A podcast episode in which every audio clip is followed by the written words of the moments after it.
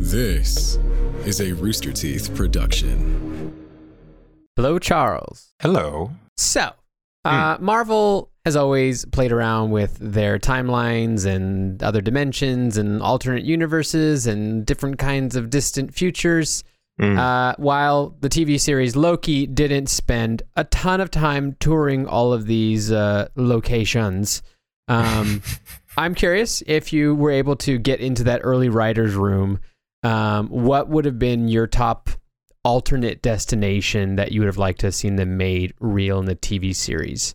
Ooh, Um, goodness. There's a few good ones of like other alternate titles that were put out there, and then there's like the times where like often with the X Men, it feels like they go to different versions of their world or different futures and that kind of thing. They totally do, yeah. Is there a is there one you would have loved them visited? Yeah, the thing that most immediately comes to mind, I love it when cartoons are translated directly to reality, where it's like they Mhm. step through a portal and they're people now. Um, you know how in the X Men cartoons, like the Avengers do exist, right? Like we Mhm. see how Rogue got her powers. Mhm. Give me the Avengers chunk of the X Men cartoon universe where it's like, where's Carol been? I don't know. And it's literally just the Avengers. Give me that. Don't talk about the mutants. Don't worry about the Sentinels. None of that. But it is clearly like, oh, this universe is grounded in the 90s and these Avengers are very 90s. You know what I mean? Give me that.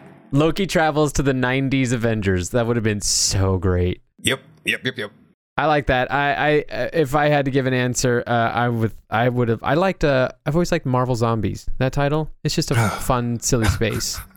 and I want to see Loki go visit Marvel Zombies. Oh, God, not zombies. Let's go. yeah, let's go.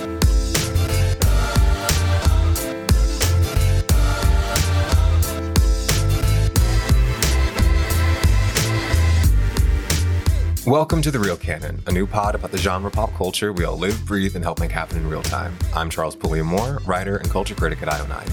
And I'm Jon Risinger, content creator and producer for Rooster Teeth Productions. Today we're talking about the Loki season one finale. Yeah, Marvel's Loki has come to a somewhat decisive end that, spoiler alert, uh, had some major consequences, both for the sacred timeline and for the future of the larger MCU.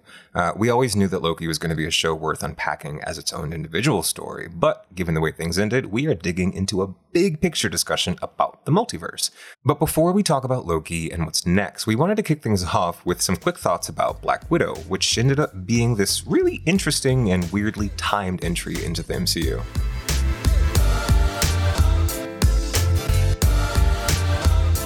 The, it's, it's big, big news. Uh, a Marvel movie made a lot of movie in the theaters. Oh my God, you don't say. You don't say. Um, Black Widow crossed $100 million domestic. I think uh, globally it passed over 200 million already in like Mhm. its first weekend. So Yeah. it did well. Natasha Yeah. sold tickets. I think that like we always kind of knew that the the sweet spot for a lot of the services that or the studios that pivoted to direct releases during the pandemic, the hope was that they could coast on movies that they didn't really anticipate doing so so hot at the box office to begin Right. with.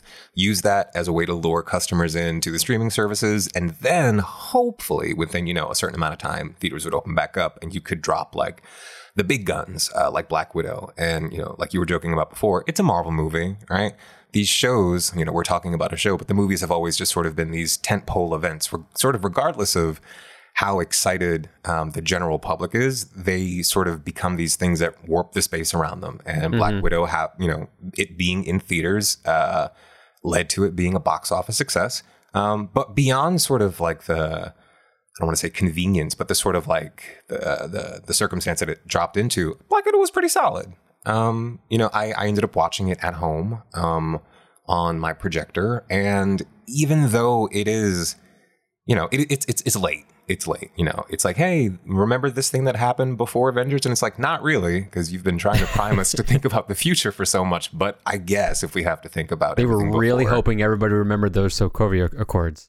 Right. And it's like, let's talk about the Sokovia. Or, it's like, hey, do you want to talk about Budapest? And it's like, people have pointed out how there have been uh, mentions of Budapest in the Avengers movies. And it's like, I mean, okay, sure. That was like 20 years ago. It was like, and he and she's dead now. And that's not to say that, you know, these characters can't come back. But this ended up being a movie that was not about reviving Natasha, um, but was sort of about stealth introducing her sister, Yelena, um, portrayed by Florence Pugh, uh, as being her successor, who is sort of you know going to be carrying on the Black Widow legacy going forward. And I mean, like for a movie that could have been bad, just you know, bad not necessarily because of the, the the story weakness, but just sort of because the timing is off and everyone's focus hasn't been on Natasha. This was fine. It was solid.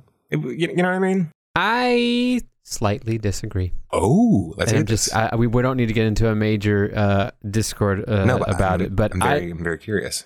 I I felt it uh it was kind of lacking in a few things to where it, I felt it was actually below middle of the road for me. It was I didn't Wow. it wasn't horrendous, it wasn't Mm. terrible. I wasn't upset that I spent my $30 on Disney Plus to watch it. Um but um it, it did feel like they I, I felt I felt like um when whenever they got, you know, into some character work, I liked it. When they when they were, you know, uh, Florence, big fan, big fan Florence. She's great. Um, she was great in it, uh, and David Harbour, uh, you know, playing uh, up a bit of a, a comic relief character. he stole a lot of scenes. He's just a big character, and, and his his Red Guardian character was, you know, fun. Um, and uh, and all that was great. Um, but I, I, I felt like they detracted from uh, Natasha's story a little bit too much with like what this story was based around, where she really wasn't special because of this movie, and that's always been like something that I I felt like Black Widow's supposed to be, where she's, you know, the don't tell me you're the most highly trained spy assassin ever.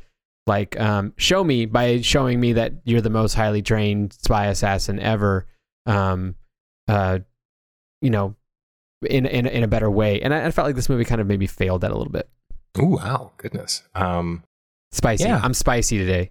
Yeah, clearly, clearly. I mean, I No. think that my feeling about Natasha as a character on the Avengers, she's just a person, right? She's literally her and Clint are just people with guns and you know, uh, and a bow and an arrow, and they have no business being on a team full of superheroes. And I think that one of the reasons that the Black Widow film um, took so long to be developed beyond you know rampant institutional sexism and the assumption that like female characters can't lead these movies despite the fact that they are marvel juggernaut movies and you know momentum is just going to almost ensure their success.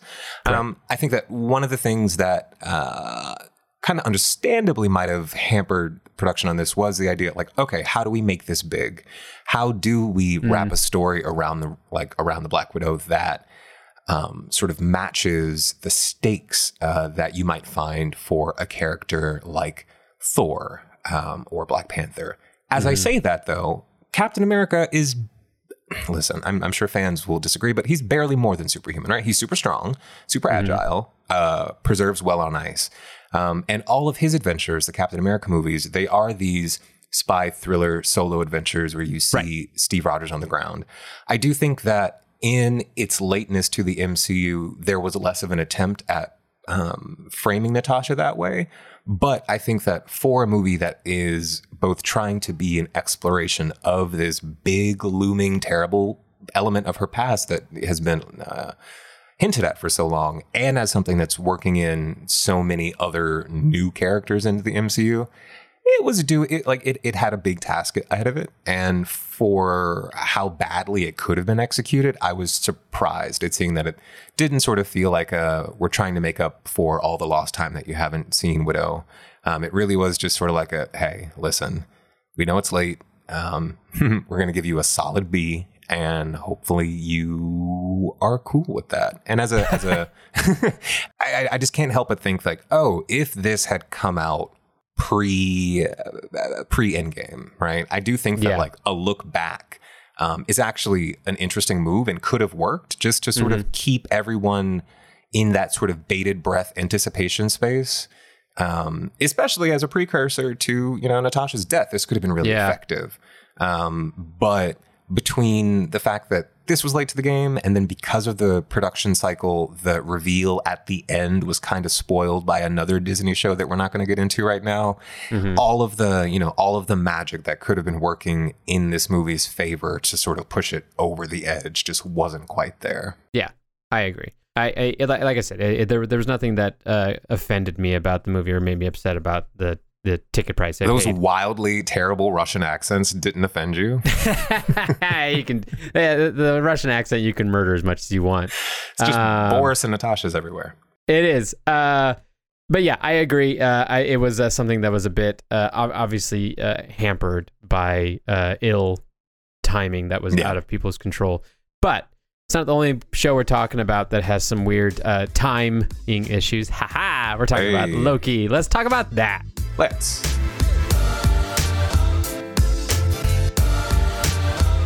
Okay, so Loki season one finale aired, gone, it's past. We're all chewing on it, we're all processing it. It left us with a lot of open ended possibilities for the future of MCU phase four. Yes. Um, but uh, there's there's there's a lot to unpack about the finale. Um, I think we can just go ahead and one say this is going to be spoiler filled. very, very um, much so. We're going to talk about the show as a whole. We're going to talk about the finale as a whole. It's this like the finale would be impossible for us not to spoil. you can't talk about it without spoiling it. Um, because particularly the big part of the finale to talk about is the introduction of the end boss. He Yeah. who remains. the end boss. It's I, I love that you frame it that way because what I have been feeling about Loki for a few episodes now, but really sort of came to the fore here. It's like, oh, it's Wizard of Oz, right? You know, we've we've gotten to Oz, we've seen the big Emerald City, and we've gotten our little Emerald accents, you know, by way of the Loki's magic, and we got to the door and Yeah. chop chop the door's head off. So we get behind the door and we are finally introduced to Jonathan Majors' very eccentric take Yes. on who we are all calling Kang the Conqueror um, as a shorthand. Uh, the show is trying to dance around it. Um, sort of, you know, tee hee hee, who could this man be? Is he just a, a strange time lord at the end? No, no. Um, this man, um, or uh, whatever the, the the core version of this character is, who's going to go on to portray Kang in um, Ant Man and the Wasp: Quantumania um, down the line. Uh, he is introduced here as sort of being um, the person who has been controlling the TVA all along. Yeah. um, The founder. with- the founder, um, who, goodness, uh, um, came to the conclusion that the sacred timeline had to be maintained um, with the use of the TVA. Um, you know, man's been orchestrating all the abductions throughout time to get people working to keep things in order. Um, busy, busy. busy man. And when faced um, with this man, both Sylvie and Loki are, you know, dumbfounded um, to see that this grand machine that they've been rallying against the whole time is really just sort of. Uh, the sick and twisted experiment of a single scientist who, after discovering how to breach the multiverse, uh, took it upon himself to, you know, fix it, you know, to keep it in check. Right. Um, and I, I, I'm very curious to hear what your reaction to this is, um, because this episode, eh, in my recollection, I just finished watching it not too long ago. Again, um, was that the bulk of this episode was uh, a sit and talk, right? Um, It was. You've you've got Kang uh, talking to Sylvie and Loki, who are both. Who are you? And he's like, I am me, and let me explain to you who that is. Yeah. Um, and you know, we see his origins, how he first breached the multiverse and sort of came to understand it. Um, and this whole time, Loki and Sylvie, I thought, were uh, trying to comprehend everything. Um, even though the idea was pretty simple, it's like it's me, I'm Kang. Hello, um, it's been me all along. Um, it was a very Agatha-like sequence. That was something else that came to mind. This did sort of remind me a lot of the scene in WandaVision where Agatha has Wanda uh, chained up with magic in her basement Yeah. or whatever, and she's just like, you know, only the witches with the runes, blah, blah, blah, that kind of stuff. Um, it was a lot of that, but it was much longer and much more of an opportunity for us to sort of get a sense of the fact that this take on the character who will eventually be identified as Kang is, you know, unhinged and not to be trusted. And yeah, I, I, I came away from this really just sort of feeling like, ah, right, okay. Um, because in the end, you know, Sylvie kills him, and that's just it. Um, that's that's it. Kills him, and then the multiverse surprise goes mad, and you start to see it all branch out. Um, and that's just sort of how the series comes to an end. Yeah, uh, it's it's definitely a risky choice to end your big epic with a uh, a powwow. Um, yeah, yeah. It it's it you know it for some people it doesn't work. Uh, a lot of people uh, calling back to, or I, I personally called back to like the architect scene from The Matrix Mm, yeah. uh, Reloaded. Um, I'm one of the few, few people who kind of liked that scene, um, but it, it, it may be for different reasons why I enjoyed that. Um, but I, I can I, I definitely see the criticism as being valid as to people being like we so we ended the series with a lot of monologuing. Yeah, and I think Um, that like a lot of people liked the finale, like got quite a bit out of it. Because I, I, I Sure. gloss over a few things. Like there are, you know, there is this moment we do see Loki and Sylvie finally kiss. You know, the series gets explicit. Like, yes, that glimmer in their eyes was just a budding romance, and it's like, um, okay, all right, sure. Um, that goes unresolved, aside from its, you know, being sort of laid out on uh, in front in front of us.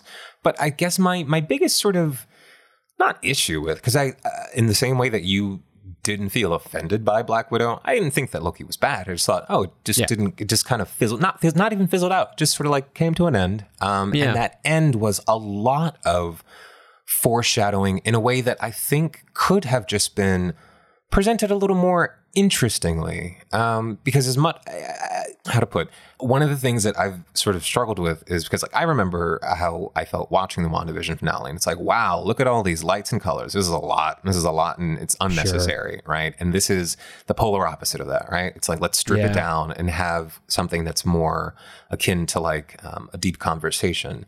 But I kind of kept feeling like there wasn't all that much um, substance to what was being said. You know, you, we get it. You're the guy. Like you're the bad guy, and I almost kind of wanted there to be a bit more of a back and forth or like a three-hander situation. Yeah, I'm I'm wondering if what Disney might learn from some of these series that you know were made you know a while ago, um, and are now finally coming out and that kind of thing. Um, if a lot of people's reactions to some of these shows like Wanda and like Loki is that um, uh, you know there's a lot of buildup in these shows and and because of people's myself included you know their their um excitement that that that is just innately going to be poured into these shows because of these characters. These are all based around characters that we already know and love.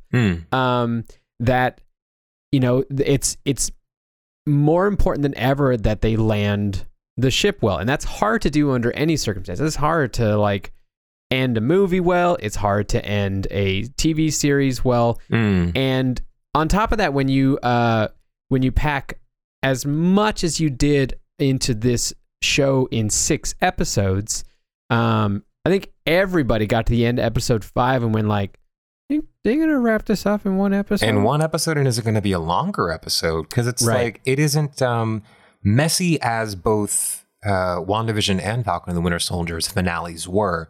They Yeah. did bring the ship home, right? It's like, all right, listen.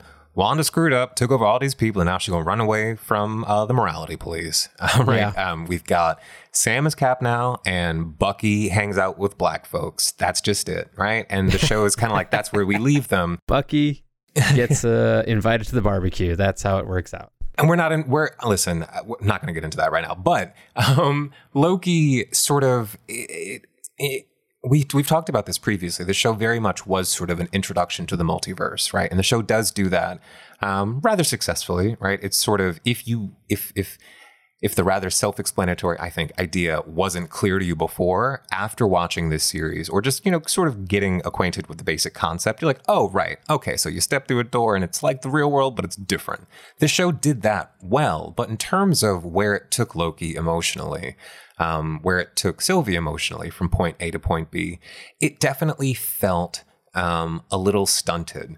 Um, in thinking about this i think that part of what didn't feel sort of like a letdown, but it was like, oh, right, this Loki is not the Loki that we knew from Ragnarok, who was, I think, a much more emotionally dynamic character by the end of ragnarok by the end of Ragnarok. Yeah. Um, honestly, by the beginning of Infinity War, uh, or whichever one he gets Right. popped in, that one.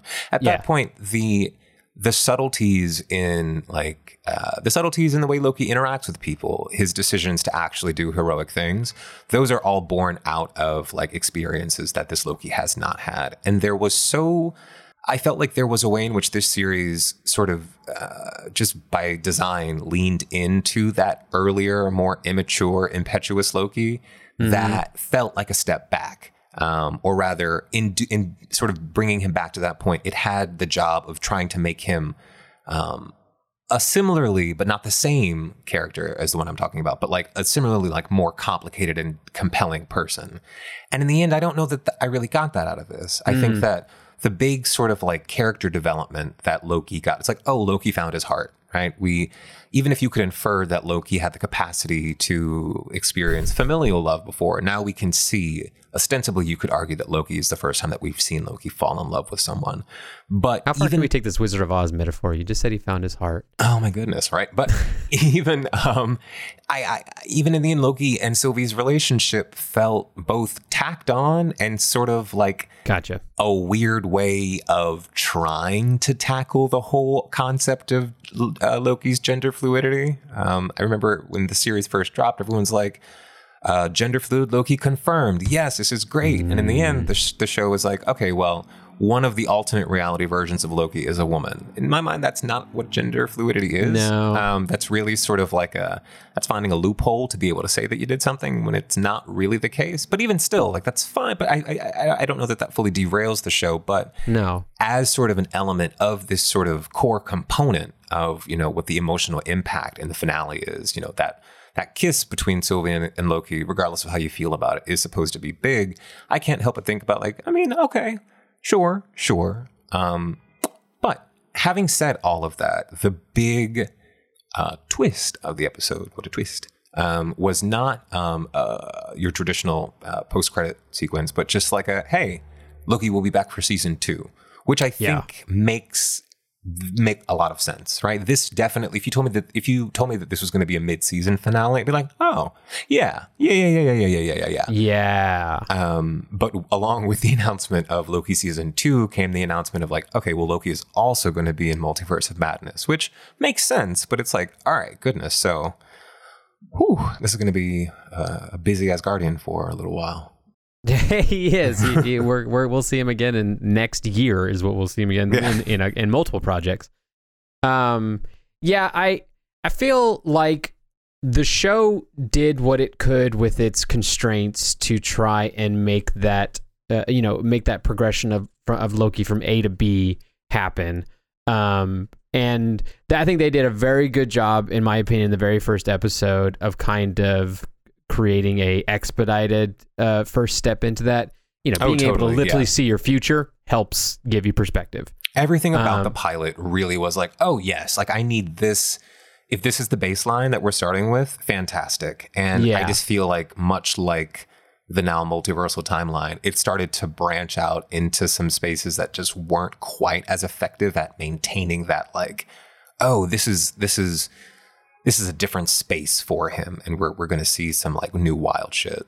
Yeah, I think it, when we you and I were talking uh, earlier this week about this, a lot of the of our shared uh, uh, criticisms of the show, m- mine being a little less than yours, I, I enjoy it a little bit more, but I totally get the criticisms. A lot of it comes from uh, the show needed more time and more money to kind of pull off some stuff. Like mm-hmm. we talked about how like uh, Loki didn't really get to travel around to to very many zany places. He got to go to the Purple Planet. That was about as zany as it got. The bisexual um, lighting planet. Mm-hmm, mm-hmm. The bisexual lighting planet that they mostly hung out on half of half of the time, just hung out on a train.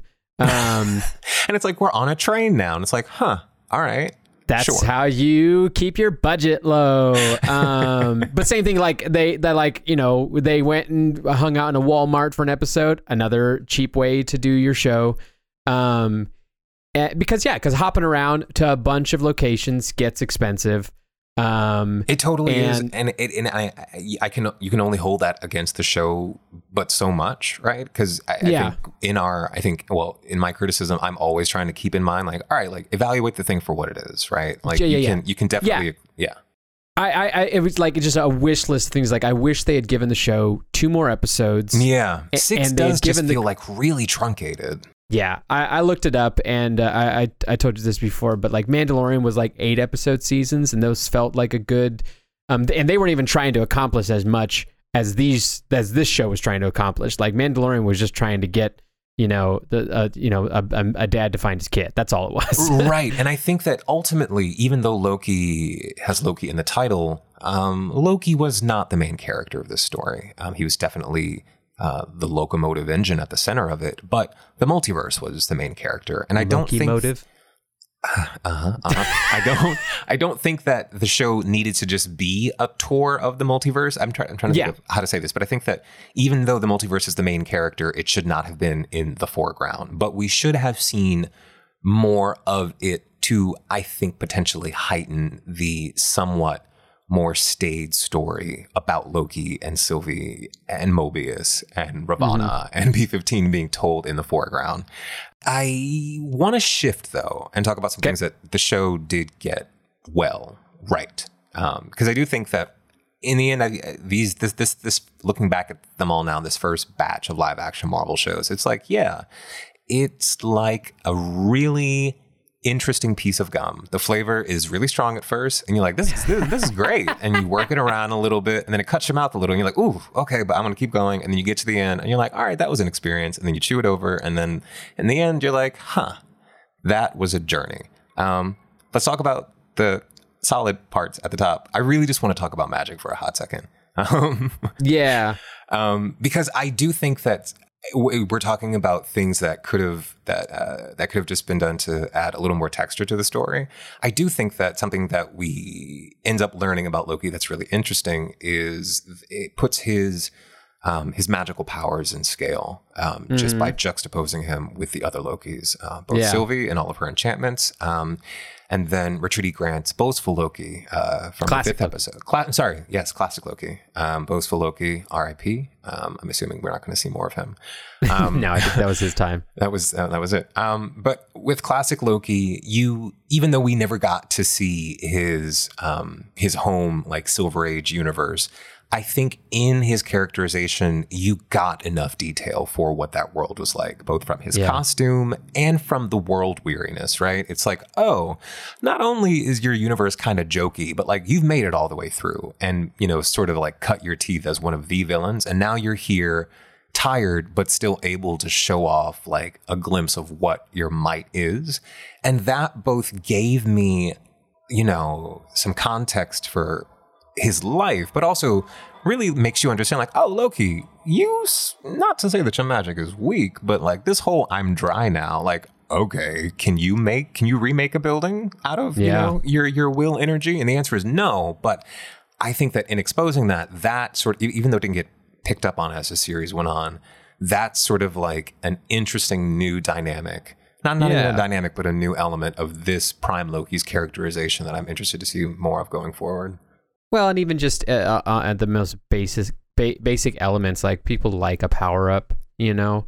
Um, and if this character's been around for a while, and especially if you're a comic book fan, like we are, like, and you know what the character has been capable of doing in certain instances, it's it is interesting for them to explore that and do it in a way of you know him being shown by other versions of himself that they can pull off stuff that he can't. He's not Yeah. been able to be pulling off. He gets the Um, golden sword and then doesn't do anything with it, and I'm like, all right, well, is is it special? Does it just, you know, I, I want to. I I'm assuming that these will be things that'll like be followed up um, Sure. later on. Um, He did make the golden sword appear at the right time to block Sylvie's blow at one point.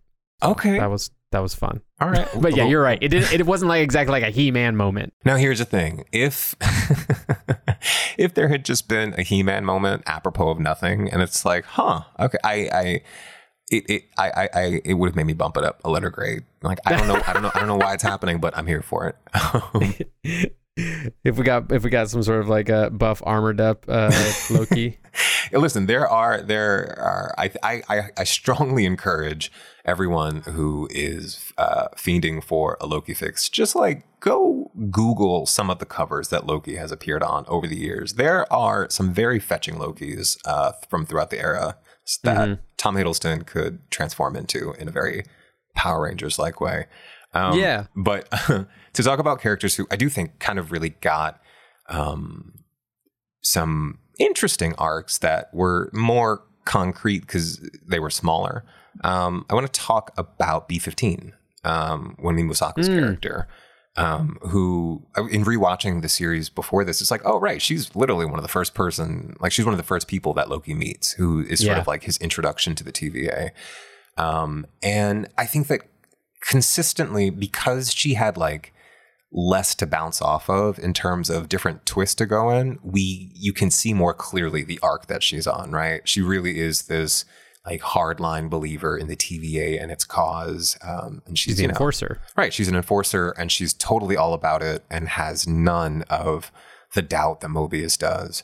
Um, but whereas Loki sort of really quickly comes to, no, he never really sort of buys into the TVA. Um, there, there's no moment where he sort of, I guess maybe when he looks at the Infinity Stones, he's like, wow, maybe this is the shit. But then he's like, nah. He's, he recognizes it as power. Well, he power, but it's not the organization itself. But like with Yeah. B15, you do see, you know, what being um, a fanatic believer in um, an outsized power system looks like, and how you know she breaks. You know that that that is something that she has torn asunder for herself in a really sort of gradual and I thought effective way. Like by the end, I do buy that B15 is like fuck this. You know, um, Yeah, it's it's to have that. She she had the the the real event of experiencing past memories. you know? right, right, right. And where as opposed to uh, uh, Ravonna, uh, that she was just told right. know, what was false. Even saw the the time when the timekeepers get their heads chopped off and they're robots. Even that didn't convince her. But It didn't convince her yeah, Hunter's like uh, real experience. Yeah, it it shook her crisis of faith, and she had a real reaction to it. I am interested to see what's next for Ravonna um, because in the comics she has a direct connection to Kang. Um, they're Yeah. romantically linked, and I, I, I, hmm, I think that not even I think that I'm curious what season two, what a season two can be now that the TVA is essentially, you know, um, a, I guess in free fall.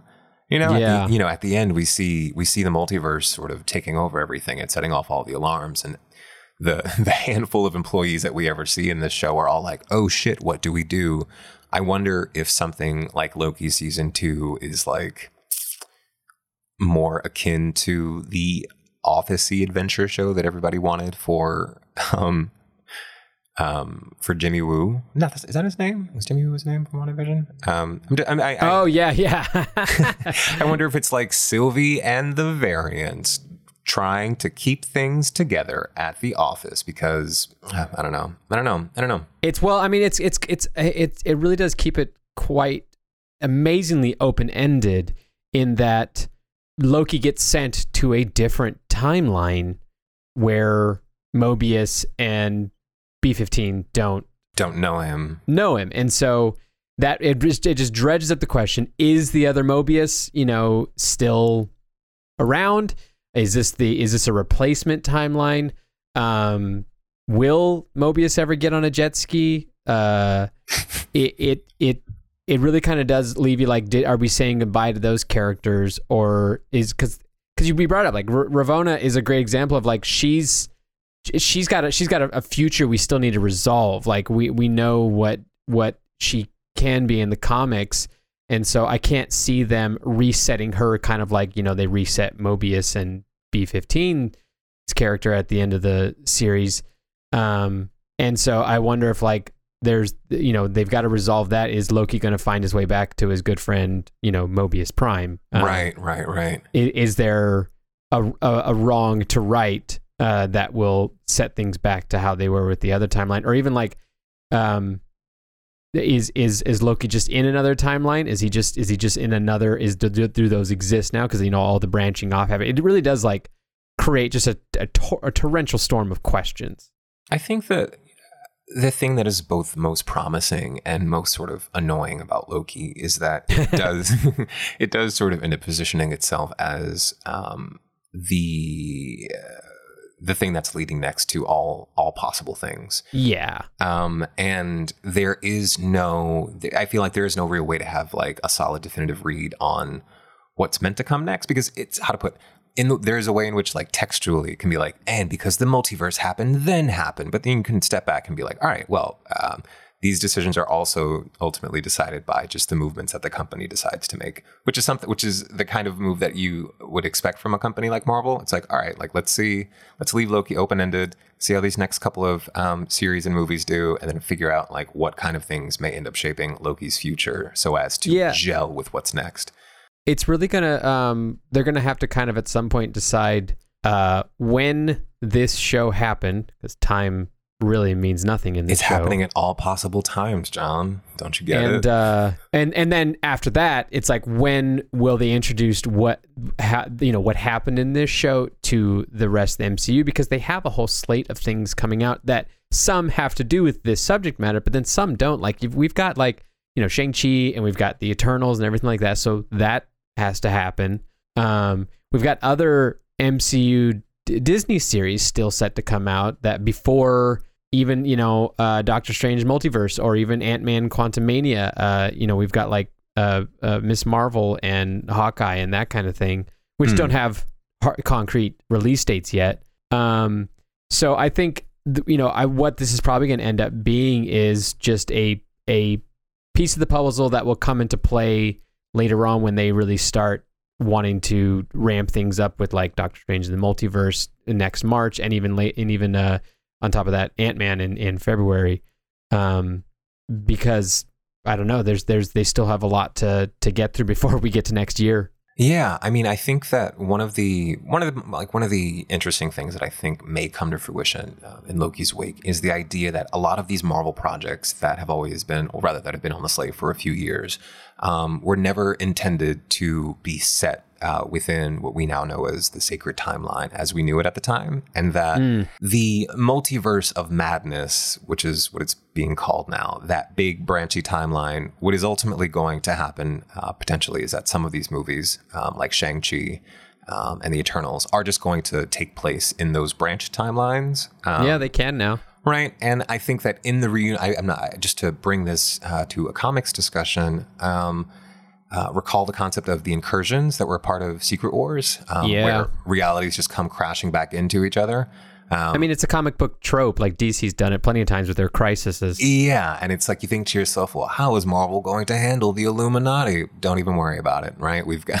I, I think that it, I think that it would be very um, logical and sort of uh, straight. By the way, Charles is actually referencing something very specific in the Marvel world by referencing the Illuminati. It's not even like, "Woo, the Illuminati." Like, no, there's an Illuminati in the Oh, Marvel, no, and it's not who you think it is. We're talking about Charles Xavier, T'Challa, Yeah. Reed Richards, Namor, sometimes Doom. I feel, um, and that's also, that's also something that I feel like hasn't really Strange was in there, I think. Too. Strange is in there sometimes. Um, I feel like it also hasn't been broached that um, baked into the promise of Kang is a pretty direct connection to the Fantastic Four. Um, Yeah. the, man who becomes Kang is a descendant of Reed Richards, um, and it's you know, you know it's like ah I see I I, I- I I see how these things can work out. Um, I don't know. I, I I- I think that Loki in the end was definitely a solid staging ground. Um, but I also think that I won't be able to really fully form my opinion until I see until I see that emotional um, resolution and sort of like reflection for Sylvie and Loki about the things that were set in motion in this series that were not specifically about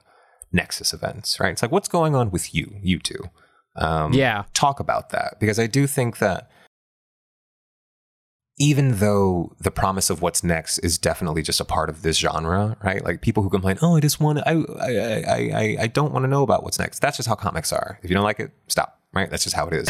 but, but these stories do, I think, uh, benefit from being able to end on a note um, that you know the two are not mutually exclusive. Um, I, I, as much as I hate it, I think that part of why I'm looking forward to the multiverse of madness is like the next time I see Wanda, it's like I I think that you are a bad person for what you did, and you deserve to be on trial. Um, but you know, I know how Wanda, I know how WandaVision ended, right? And I can uh, maintain both of those thoughts in my mind. With They Loki, are- go ahead. Well, I was going to say they are definitely much to I think both of our our delight setting up. You you already mentioned it, magic being such an important part of the MCU, uh, and and that leaves me something very much something to look forward to. You know, Loki, Loki Loki's magic, Wanda's magic, Doctor Strange's magic. It's it's going to be a, a mishmash of sparkles and colors. It's just going to be a, a, light show. It'll, you know, look like um, stoplights, basically, um, based on their color coordination. Oh my God, they are. it's red, yellow, and green. um, you know, America Chavez will also be there punching white stars into space. So it'll be a whole thing. I'm sure it'll be really great for people who have photosensitivity. they have to have warnings in front of these things but yeah, it's it's it's it's it's looking to be witchy and fun coming up. But in terms of things that feel like they are, WandaVision obviously is going to, WandaVision, um, Multiverse of Madness is going to tie directly into this. I am on the fence about, well, we don't know whether or not What If is going to be sort of like a, some of these tiny timelines out there. Let's yeah. explore those really quick. Um, that would be really convenient. Um, but I think that what has me sort of looking forward to um, What If is an attempt at giving me a look at some of what was missing, I think, from Loki. Um, just there's there's a lot that can be uh, achieved by just seeing just seeing different places. It's like, oh yeah, there's a lot going on here. I I, I feel like that is definitely going to like light me up in a way that this show might not have. Yeah, and and that, that's what I was referring to with the the cold open question was that that um, even beyond the what if series, those alternate timelines have been some super interesting, you know, detours in the Marvel universe. Again, X Men have done a lot. House of M is a good example. Age of Apocalypse is a good example. Stuff like that. Mm-hmm, mm-hmm. Um, and from those have come, you know, uh, in some instances, characters that have that have you know stayed on. Um, there have been characters from Age of Apocalypse that have stayed around, and you know, like Dark Beast and and uh, what's Bishop's sister's name? Uh, Blink, Jard one of those. when I whenever I think about characters from you know dystopian futures who have just stuck around, Cable and Rachel Summers yeah. are just kicking around, calling yeah. Scott and Jean mom and dad, and it's like yeah. this makes no sense, but here they are. It's not even the regular Cable right now in comics. It's young Cable. There's a young Cable in the X Men comics right now. He's like a like a like a like a Twinkie looking version. Jon, uh, things have changed. Uh, you gotta things have changed rather recently. Um, oh, really? I got to catch up. Yep, yep, yep, yep. But yeah, but that, but that's the point, right? Like literally, they've just got these two, and you've got Cable bopping around. His young version, his old version. They both have connections to Deadpool. You know, they are, they are, they are an, an established part of the X Men's just like general mythos. Enough so that their presence in present day comics that aren't about this dystopian future, um, you know, doesn't seem odd and that's not to say that that should be the Avengers' goal, but no. As we look forward to um, new projects, um, something I feel like has come up in a lot of conversations is like, oh, like what is Marvel doing to just like cultivate um, new IP that isn't, you know, necessarily like pop, pop, popping. Um, you get, yeah. you know, what is the next? Like Miss Marvel specifically, because you know Kamala Khan is such a relatively new character who's sort of like took on a presence in, um, you know, took on a presence in the comics, much like Miles yeah. Morales did, and sort of became like a big thing. That's like, oh, like here this person is. Um, one of the ways that that can happen for characters is through alternate reality versions. Um, mm-hmm. it isn't the only, me- you know, it isn't the only way, but I do think that the hard got Miles Morales. But right, right. But you know what I mean? But you do get characters like Miles Morales where it's not just like a, oh, what if T'Challa was Star Lord. That is the premise, right? Initially, yeah. kind of, sort of. But then once you sort of take that premise beyond the what if, that's when the character starts to take on um, a significance and the potential to become something so much more. And I hope that even. Uh, uh, you mentioned Marvel zombies earlier. I don't like zombies. I mean, I like zombies, but I don't like the idea of zombies with superpowers. I think that's wrong. Um, it's dark. It gets dark fast in those stories. And they're very hungry and they talk, which is also wrong. Um, they do. It's they have full conversations about anyway. Um, but that kind of space, I think, is just so um, really primed to give people a chance to experience some new, fresh things that uh, deserve more eyeballs it really also does not that this is the way they're going to do it but this has been an ongoing theory of how they're going to do it. It offers them a way of integrating these new ips like the x-men who i just think uh, no matter what it's going to be hard to weave the x-men world into the mcu just out of nowhere. Um, but you either have to go super small and and and you know grassroots introduce them but if you wanted to go big and introduce them in a larger way alternate dimensions with X Men is a route now with like this whole multiverse kind of uh you know funkiness. I just, I really, I, I, I'm sure however it ends up happening, I will be very interested to see it. But I feel like the mutants just showing up fully formed is not the right way to go. Cause that to me is just like, haha, remember that purchase we made a couple of years ago? Guess what we bought? yeah, I, it would. I think it would be a, a wasted opportunity. I it, uh, it, it seems like it feels like more so what they did was they managed to buy an entire other phase. Right, right. And I think that that's that's that's looking at that. It's like noticing that you're floating above a whale, and it's like, what would that even look like? I think that sort of like magnitude is what makes something like the X Men really promising. There's a way that the Fantastic Four, both because of the way that they've always functioned in the comics and because of how they've been um, adapted in pop culture, I feel like it's easy, even though the movies, their their cinematic adaptations have not been solid, it is easy to wrap your mind around how the Fantastic Four just pop up places. They're family Yeah. scientists, you know, they get in all kinds of wacky trouble. Sometimes Yeah. they're in other dimensions. It's like, okay, sure. Um, especially because they've got good old American cosmic radiation powers, where it's just kind of like you go up into space, bam. Um, whereas something that is sort of baked into societal commentary, like uh, the X Men, needs a little bit more, Yeah. um, you know, a little bit more zhuzhing. Yeah, and, and and their their origin story is based around appearing into humanity, whereas you know, as as a you know, frankly, a next step in evolution. Mm-hmm, But yeah, the like the the Fantastic Four just need to have an accident somewhere. That's all they need to do. and and then they have an accident, and it's like, oh, they got the superpowers now. Oh, one of them is really smart. That kind of thing. because it, it- Um, it's, it's it's also because like there's so many heroes, and like, I- as much as I love Captain Marvel, Carol truly just stood next to a reactor and got like blown back, and like that's it. Yeah. Like it wasn't even like in her, in her. She was next to the explosion, and now she's Yeah. just OP, and like good for her. But it seems like there should be a lot more super people running around the MCU. Yeah, I mean, and that and that's like that's part of like the the bread and butter of comics now is how they call you know they call metahumans are are rampant and all come from different ways. It's like, oh, are you an inhuman or are you a mutant? Oh, are you uh, someone who was you know mom and dad were metahuman or did you like you know stand next to a lightning bolt and and you were holding you know fireworks and now you're firework lightning boy stuff like that you know um it's it's it's it's it's it's there um but yeah i i think the x-men definitely is something worth uh just save for phase five Listen, we are all going to hear a very dramatic orchestral um, arrangement of the 90s cartoon. I guarantee you, the reason that we don't hear them use it anywhere, I, I, I feel like I might have mentioned this on the show before, but the first or the second, maybe, season of The Gifted, they managed to sneak the animated theme song into a character's ringtone. And it was like, ooh, and the power that song has. I guarantee you, it's going to come back and it's going to be amazing. But until then, we can just, you know, leave the X Men um, on the periphery of our minds. so where where do you just like kind of land on like loki as a show as a whole is is it something that you know was a passing grade or you know is it something that you know i don't know for you just simply you, you liked you actually liked it I think that Loki, I appreciate as a theme park ride on the way to see a movie.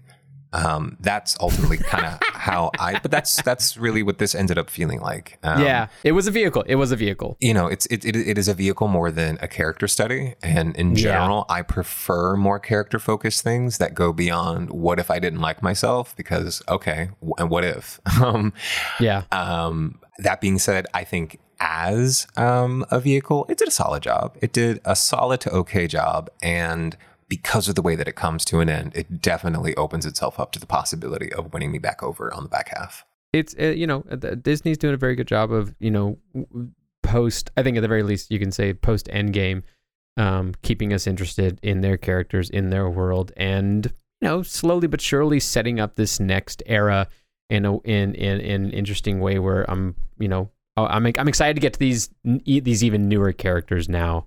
Um, you know, give me Kamala. I want to see Kamala now. Um, let's let's meet some new. You know, Loki was very much the fan service show that they were returning to someone who's already gotten a ton of screen time, and it was just the show was devoted to him and his variants. So um, it it will be interesting next to see them tap into new new faith. Yeah.